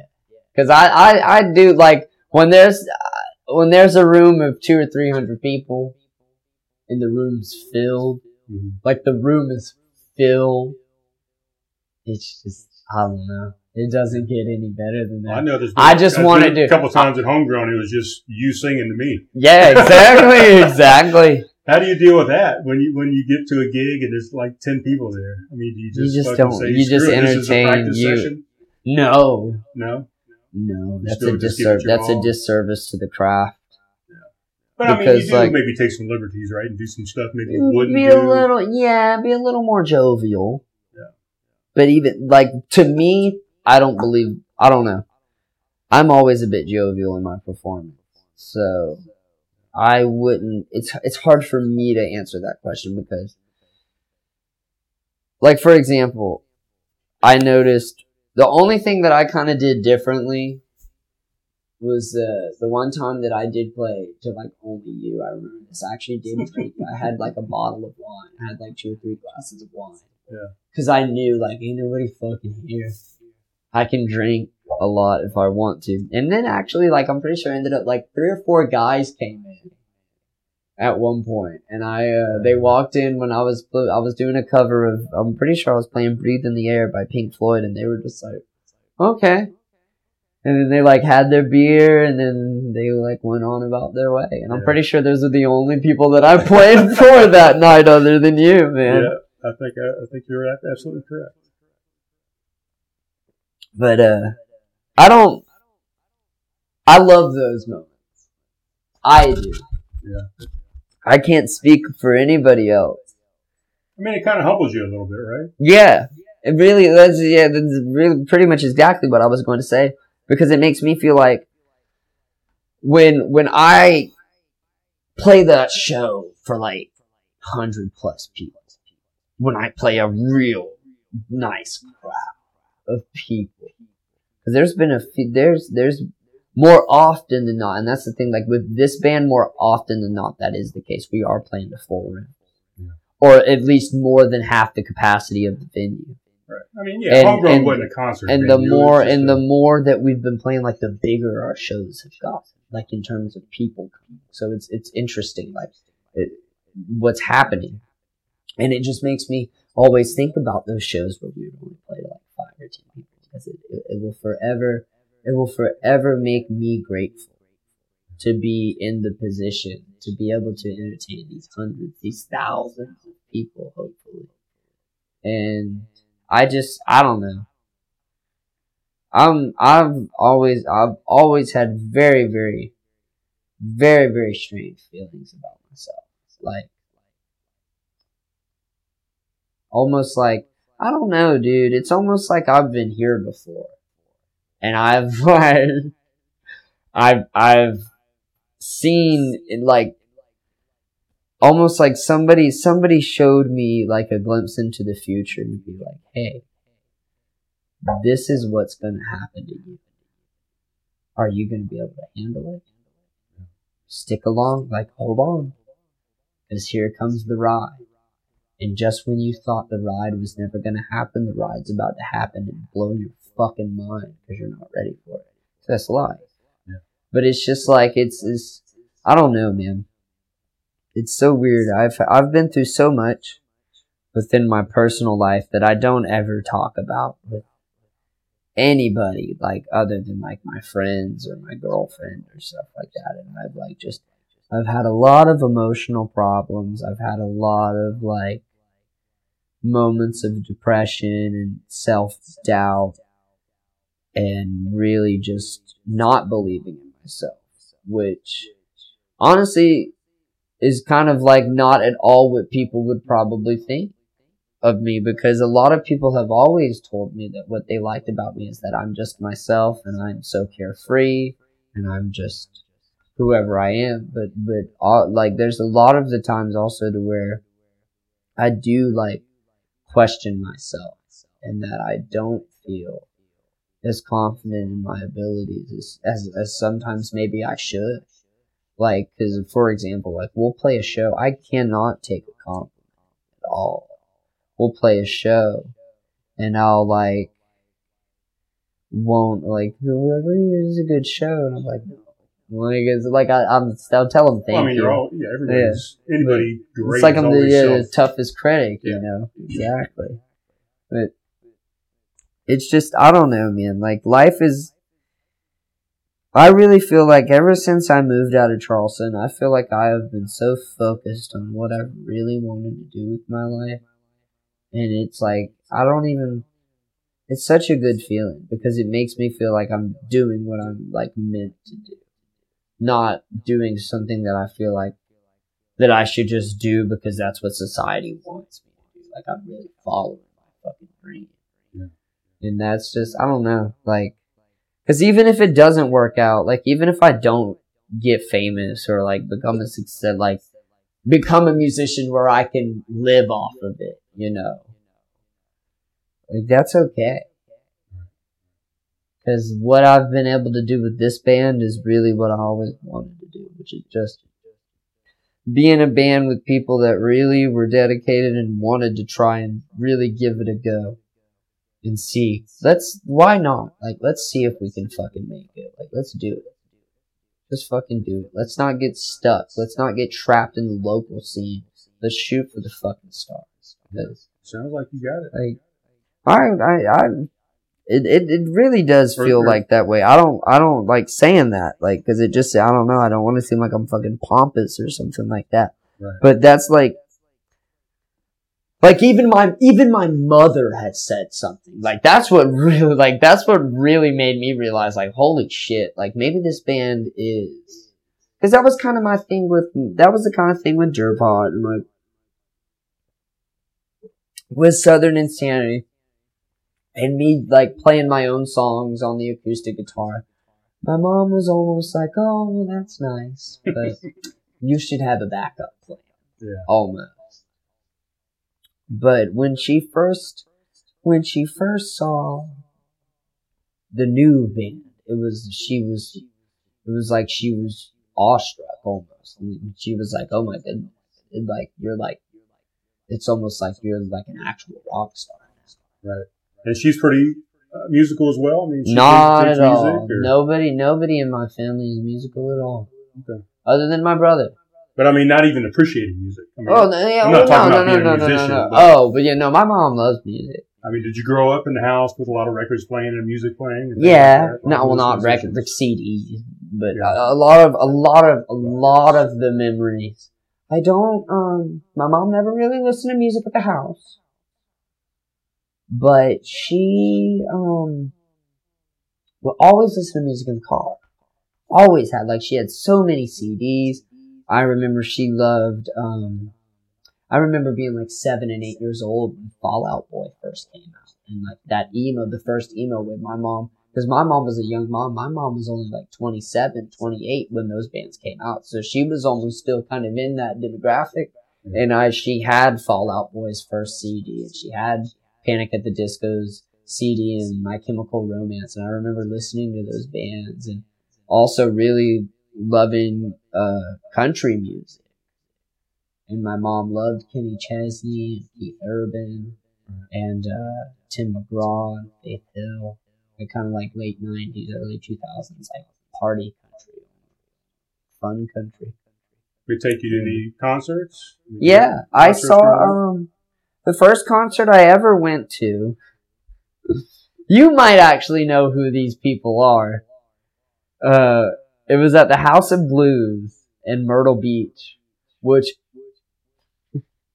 funnily enough, we might be playing there. Oh, really? With Jackyl, like opening up for Jackyl sometime yeah, in the summer. I'll come, I'll come so that. that would be very, it would just be very, very fucking funny, like, for the first place I ever, because I was a kid, I was a little, little kid. I was like four years old, four or five years old. So I have like, I don't have very, very, I don't remember the entire concert. I remember bits and pieces of it. Like, I remember that we, when we got there, we had to wait outside for like forty-five minutes, and it was pouring down rain, and we were waiting out in the rain to get inside for the doors to open. And then we finally got in, and everyone. Like the last concert I just went to. Breaking Benjamin. I went up there and saw. Oh, really? Standing in the rain outside. Yeah. Yeah. And so we, you haven't told me who the band was yet. Who? At the House of Blues. Did you say who it was? Oh, no, I didn't. It wasn't really a band. It was a pop group. It was Aaron Carter. Oh, I know Aaron Carter. And it was the A-Teens. Do you know who the A-Teens are? No, I don't know. They were a fucking... But Aaron Carter was with the boy band, right? That was his brother. Okay. That was Nick Carter. He was oh, in the Backstreet okay. Boys. But Aaron Carter... Aaron Carter was the original Justin Bieber. Okay. He was like a fucking twelve-year-old, thirteen-year-old pop star. that like came out with a few albums in the late nineties and the early, from about ninety-nine to two thousand one, two thousand two. Aaron Carter was on stuff. Yeah. And he was like, he was top. He made a song with Shaquille O'Neal, bro. Like, it's called "How I Beat Shaq." I'm gonna look that up and listen to it on the way yeah, back. Man, it's terrible. It's very, it's very campy. It's very late nineties, early two thousands. So like, it'll, it's definitely dated, but it was, it was fun at the time, and that was that was the first concert I remember. Well, I, that that was the first concert I ever went to. Yeah. It was um. I don't really remember much about the concert. I remember certain spots of watching Aaron Carter perform, like certain songs that I remember knowing at the time, and I remember hearing them and be like, oh, I know this song. But I don't remember the entire concert. But it was it was fun from what I remember. Um, other than that, though, I do remember one time I was like six or seven, I went and saw an Elvis impersonator at the, the Performing Arts Center in North Charleston. And uh, other than that, I just went to like country concerts. Saw Kenny Chesney a couple times. I remember this show uh, pretty distinctly. This was when Kenny Chesney was like at the at the height of his powers, like two thousand three, two thousand four, and it was him, Gretchen Wilson, Keith Urban, and Uncle Cracker. And it was like I will like that was a that was a pretty fucking fun show. Yeah. But uh. Other than that, I haven't really been to a lot of concerts. I've seen Hall and Oates. Yeah, saw, saw them back right in like twenty. Yeah, I got them right there. I saw them in twenty seventeen, and they were fucking fantastic. Oh, I bet they would be. Yeah. I've seen Hootie a lot. I've seen Hootie about three or four Who times. If you live in Ex- South Carolina. Exactly. I've yeah. seen Zach Brown Band, Zach Brown Band a few times, yeah, and uh, cool. John Mayer was with them. Weirdly, this was back in like twenty twelve, so John Mayer came out and like played his guitar, so I saw him live. That was cool. Uh, seen Collective Soul from the nineties. Yeah, they opened up for Hootie and the Blowfish one time. Um, seen uh, seen Michael Franti. Do you know who Michael Franti is? Yeah. Michael Franti is uh, he's kind of like an I don't even know how to describe his his music. It's like happy and fun. Like, I guess it's indie, but it's not indie. It came out in like the late two thousands, like two thousand eight to like two thousand thirteen. He was really popular. Any, he's got a song. Familiar whatsoever. You might know this song, but he's got a song um called "Say Hey I Love You," and it got used a lot in like commercials and shit. It goes like, "Say hey, I've been gone today. But I've been back from around the way. Seems like everywhere I go." And that's like a lot of people just know the chorus because yeah. it like got played in like commercials and shit a lot. Saw him at the music bar and got to sing on stage with him one time when I, like when I saw him at the at, at the music farm, and that was really fucking fun. He put on a great show. Yeah, that's pretty um, much where I see Hootie most of the times was at the music farm. Seen Post Malone. Okay. I forgot about that. Before he was like big. Yeah. He played at the music farm back in twenty sixteen. Back when the the only song he had out was uh that was like famous. He only had one famous song out yet. It was White Iverson. And he opened with it and he closed with it. Really? Yeah. yeah. I don't think I've ever heard that before. I mean, I've yeah, seen yeah, some people play. Yeah. Take a break and come back, and it's a new crowd. They'll play the same song. Yeah, but he opened. He opened with the song, and he closed with it. Hmm. And uh, he was really. It was one of. It was one of the best shows I've ever been to. I bet. And I and I and, and I feel like it was because he wasn't famous yet, almost. Like, because I've seen certain. I've seen concerts of him like since he's like blown up, and they've been kind of like I've watched videos of him on YouTube. They've been kind of shitty. It's you get a little like, complacent, right? I mean, yeah, you know, almost. It's you weird. You don't feel like you need that that fuel from the crowd anymore. You yeah, feel like you're too famous. Like you're yeah, just, almost. You're there for the paycheck. Get in, yeah. get out. Yeah, I can't get behind that. No, because the fans are the reason why you have that paycheck. You know, right? And that's you know, I'm a big fan of the Foo Fighters. I'm a huge fan of of um, Sammy Hagar. Yeah, um, because I feel like he plays because he just loves fucking playing music. You know. He's not there for any other reason than to entertain Yeah, exactly. Music. There's something. There's really something to be said about that. It's a it's a dying breed. Yeah. So. I, case in point, you know, I went and saw. He's got a, you know, he's had many bands. Uh, Sam Hagar, and he had a band, or he still has a band called Chicken Foot. They're kind of on hi- hiatus right now, but they played uh, at the Hard Rock Casino in Vegas when I was stationed out there. That was nice.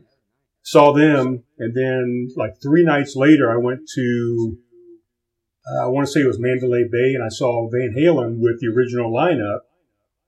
Sucked. I mean, Chicken Foot was hands down yeah. so much better than the Van Halen just because they wanted to be there. And you could tell yeah. Van Halen was just, they needed some money. You know, yeah, they needed to put the original shit, yeah. lineup together to get some to get some cash or whatever. Uh-huh. And in and out on time, you know, no extended sets or encores or anything. It was just, just Chicken Foot was there to entertain. Yeah, and that's what and I was like. It really, that's that's what it's supposed to be. Like yeah. it's, it's gotta be. It's gotta be about entertaining the fans and wanting to be there for the fans and feel like the fans can be connected with you while you're on stage. Yeah. You've got to break beyond that fourth wall. Really got to let them in on the show. Let them be a part of the madness because if they are, then it only will further fuel the fire. Yeah. It's fantastic.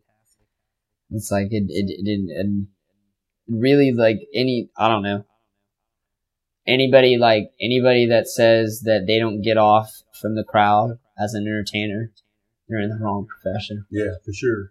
Because like they should, your your your fans should fuel you. Your fans should always fuel you. How long have we been talking? Uh, it's an hour and thirty. I'm just looking at battery life and some different things. I'm just trying to make sure we got enough time. Um, and battery and everything to, to do a couple tunes if you want to do a couple tunes or something. Yeah. It's up to you, or we can continue talking, however you want to do yeah. it. Yeah. I'm down. Let's do it. This is your show. I feel like I'm pretty much, I I really, really just wanted, we really kind of stayed on the topic of music. I was going to plan on talking about some other stuff, but I really just got on with music. Yeah, we did kind so of so much music, that. Which is fine. Yeah. I love talking about music more yeah. than anything. But if you got something else but, you want to talk about, we can do that, or we can do some tunes, whatever you want to do, brother. No, I might talk about some shit as I play music, but let we'll me. We'll save uh, that for the next show. We'll do, we'll do yeah. a, a we'll dial-in do a, show next time, we'll a Zoom to, show. Hell yeah! And we can for bullshit. Real. Hell yeah, dude! We can just we can act stupid and wild. And yeah, have I'm fun. Sure there's tons of more uh, to talk about for sure. Let me pee. I gotta use the bathroom, and yeah, I'll man, be right back. That. Can I, well, hold on. I don't want to hear, you'll probably hear me peeing if I keep this microphone on, huh? Uh, yeah, I don't have a way to do that. That would be cool, though, but, yeah, I'll, uh, I'll talk to everybody while you're gone. It won't be long. I'll be gone for like thirty seconds. Oh. Yeah, so what's up, guys? It's been a while since I had a guest on here, so talking to, to Jordan Miller here. Uh, we've already discussed who he is and what he does. I mean, he's he's a musician. He does very well. He's been in uh, a few different bands, and it sounds like he's got his his head on his shoulders right, and he's he's got in the band that he's really grooving with and doing some great things with, so I want you guys to check all that out. I'll put everything in the show notes, all the stuff we talked about, uh, tag all the people that we mentioned and, and the bands, and And uh, hopefully give you some upti- uh, updates on some of the shows that are going on and what have you. But um, I think when he comes back in, we're going to play, or he's going to play. I'm not going to play shit. He'll play a couple tunes, and um, we'll wrap this thing up, put a little bow on it. You know, you know what I'm saying? Uh, these are the places you can check out uh, Jordan for right now. Uh, his Instagram here, Jordan underscore underscore Miller underscore underscore. You can read that. Um, but if you're listening to this, you're not going to read it. So Jordan underscore underscore Miller underscore underscore. Uh, the Facebook is just uh, the name there, Jordan Miller. So yeah. Right, like I said. What he said. All right. So we're going to, I guess we're going to do some jamming. Yeah, man. What you got? You got the... Uh, solo stuff or stuff from the bands, or what do you think? Well, I damn sure ain't even playing no shit from the band. Fuck those guys. Because I... These guys suck. I don't play an instrument in the band. Oh, that's true. You just have to sing. I'll just sing. No, I just...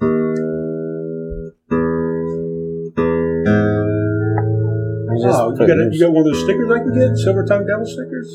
Uh, yeah, I they're um, I don't have one on me. Oh, okay. Well, but I'll get one next time I'm up this way. Yeah, dude, we got T-shirts like that too. I'll get you one of my stickers before I leave. I got one in the car. Oh yeah, I still got. Hold on. You might have the old sticker I had. Oh wait, no, that's the Wings back sticker. Uh, we don't care about fucking.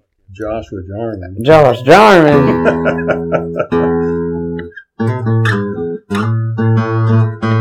You ever record anything with Josh, by the way? I know he did some stuff with some recording, like a studio setup.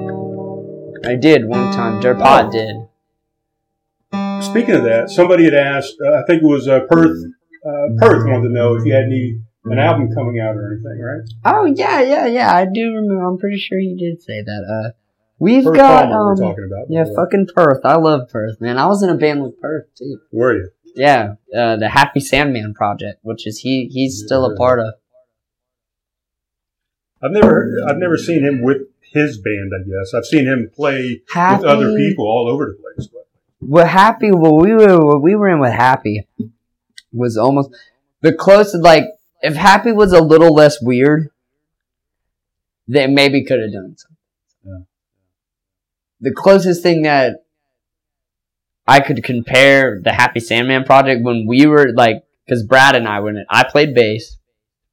Brad was the drummer. Happy was Happy. Singer. And, uh... Perth played slot. Perth played slot. Yeah. And he did this beautiful, like, Robbie Krieger impersonation of being able to just go... And, like, really, and it made it the way Happy sang. To my to the bass line, mm-hmm. and it just it, it made it sound like some very weird, like, hipster Door shit almost. It was it was very interesting, but Happy was just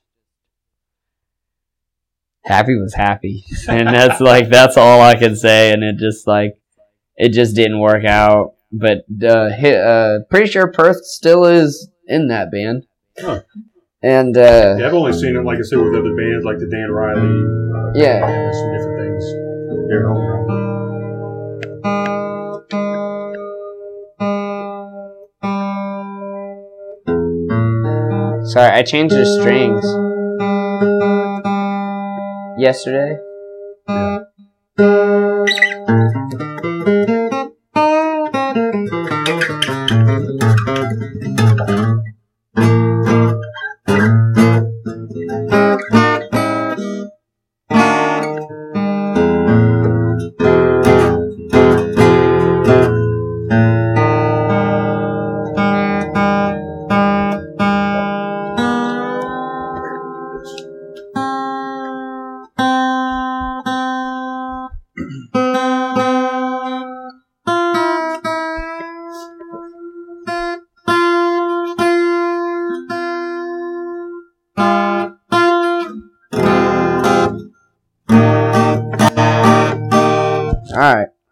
These would be uh, these are originals.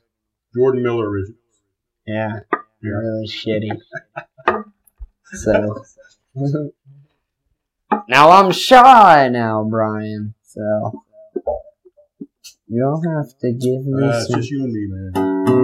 I'll close my eyes. Nah, I'll just close mine. I'm gonna light this doobie though. I hit it a couple times All right. before I do.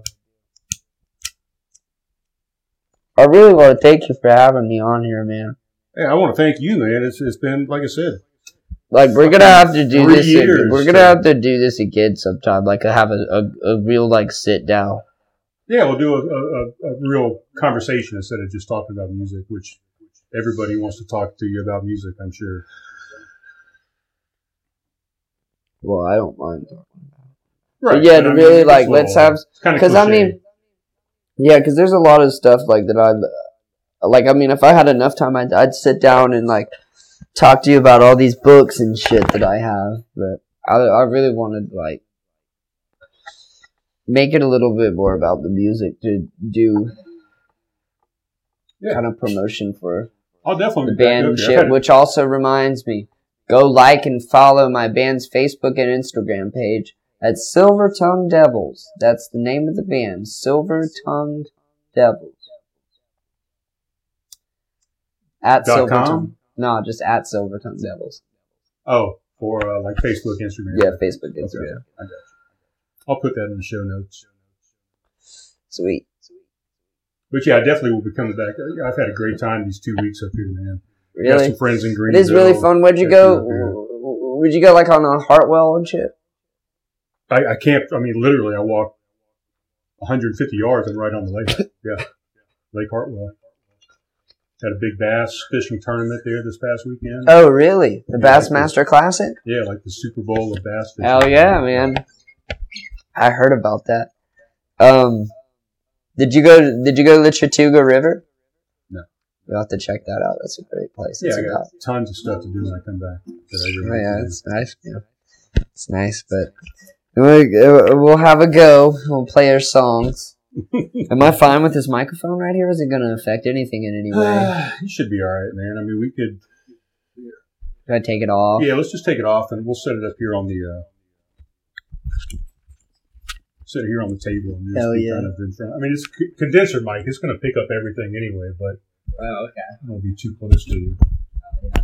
I'll tell you what, like I said we were going to do, let me stop this recording and, and restart it. Okay, and we're back.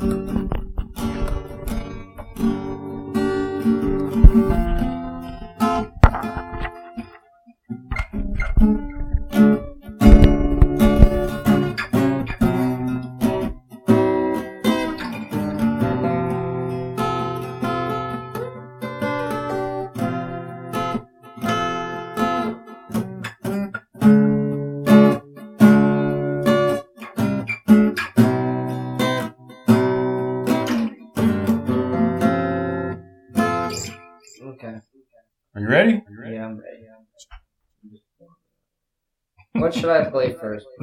I don't know, man. I'll play this. I do love playing this game. I want to show you a trick. You ready? All right. All right. The trick is... This ain't the trick. No, I was going to say that's a, a great trick. I love it. I love it.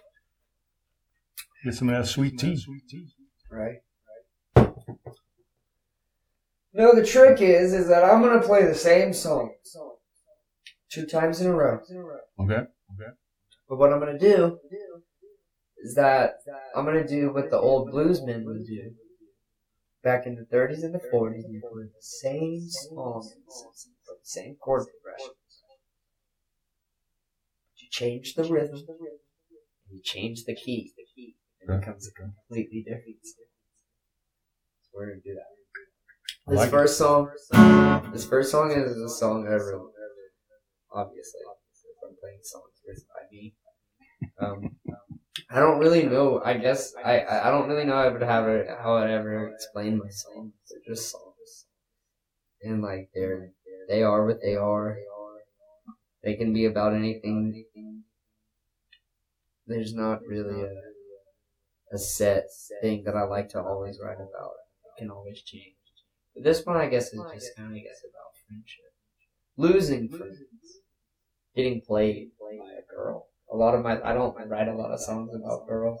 All right. All right. It's not about a girl in particular. It's just kind of about, it's kind of like a, a generalized thing, story, if you will, about a, a boy and a girl almost. I don't, it doesn't have a title. I told you I really haven't been naming my songs recently. So like That's I, song That's number one. There you go. We'll call it.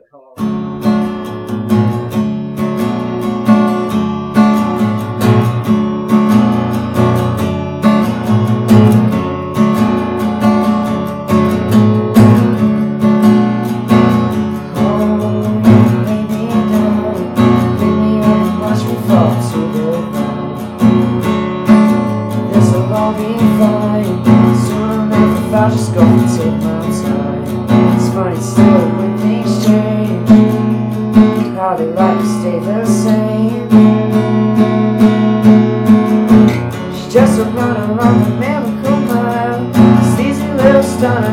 drive you wild.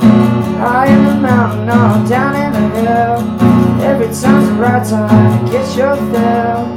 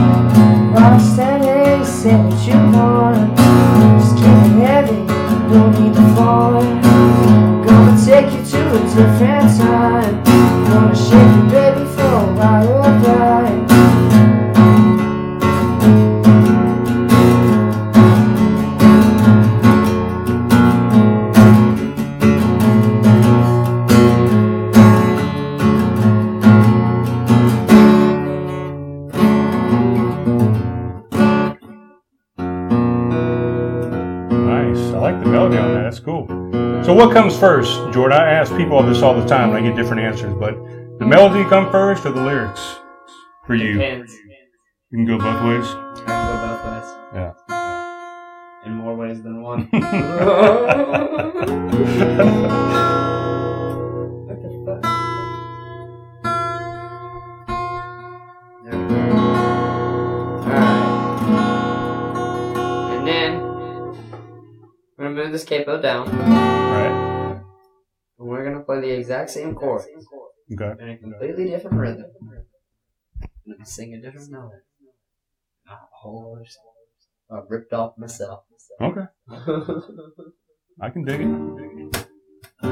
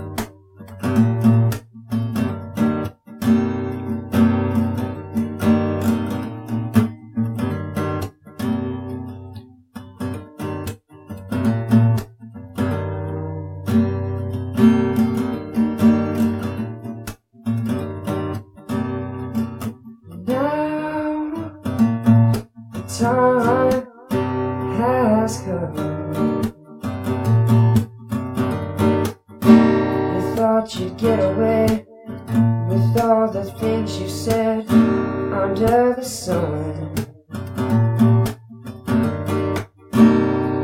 If, if you just took a walk inside your mind,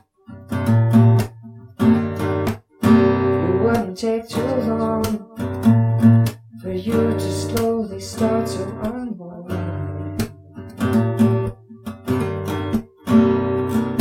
Now the things are gone, the season's so far, never too hard to stay about your whole.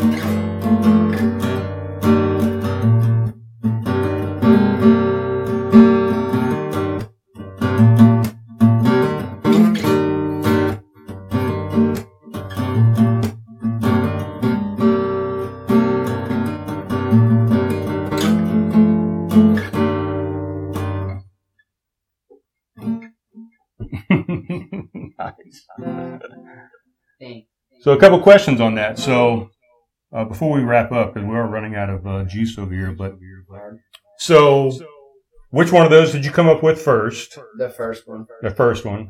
Yeah. Which one do you like more out of the two? The second one. Okay. And did you do that on purpose?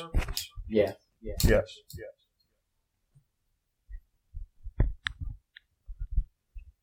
I did. All right. I wanted to, uh,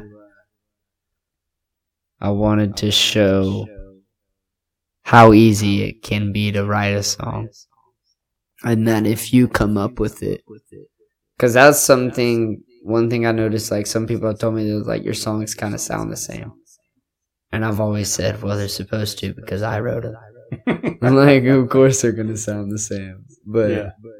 But I mean, everybody does, right? I mean, you hear a Van Halen song, you know it's a Van Halen song. I mean, exactly, yeah, exactly. But that's how I've kind of always explained my songwriting. I kind of just do the same thing. Yeah, I do remember that one. I think you played that one at Homegrown multiple times. Whenever you played up there, that second one. Yeah. And I, I would agree. I like the second one a little bit better than the first one. The first one, the tone of it was just a little better. I think. I don't know the yeah. the capo movement down. I just like the, the tone of that one better. It did make it sound prettier. Yeah. It was very nice. Well, what do you want to leave the, the audience with on your way out? What, what's a piece of advice from... A piece from of advice Miller? From Jordan Miller would be to think for your motherfucking self. Stop listening to what is going on on social media. Go outside. Read. Read a fucking book. Read a book. Write something. Draw something. Pick up an instrument. Get out in nature. Do anything other than, and that's so that's such a great irony for me to say that on a podcast that someone will be watching on their phone. But it's true. You gotta have balance. It's fine to be on your phone, it's fine to have social media. I have my phone. I have social media, but I still, as you can see, have all of this other stuff to balance my level out and to always make creativity and living in the, the, the actual physical plane being the important thing, because that is, of course, where we are in this moment. So we must never forget that. Those are nice words. I like it. Well, thank you, Brian. I try. And I've enjoyed it, man. I think I appreciate you, you know, bringing me into your home and being a guest. Hell yeah, in your man. house. And it's uh, been great. Set up and, and take up a couple hours of your time, man. I appreciate Indeed. It. Thanks for having me, man. It's fantastic. Uh, we'll talk again next time about some wild shit. Yes, we will. Yes, we will. All right, man. Take Signing you. off. We'll talk to you soon, guys. Indeed.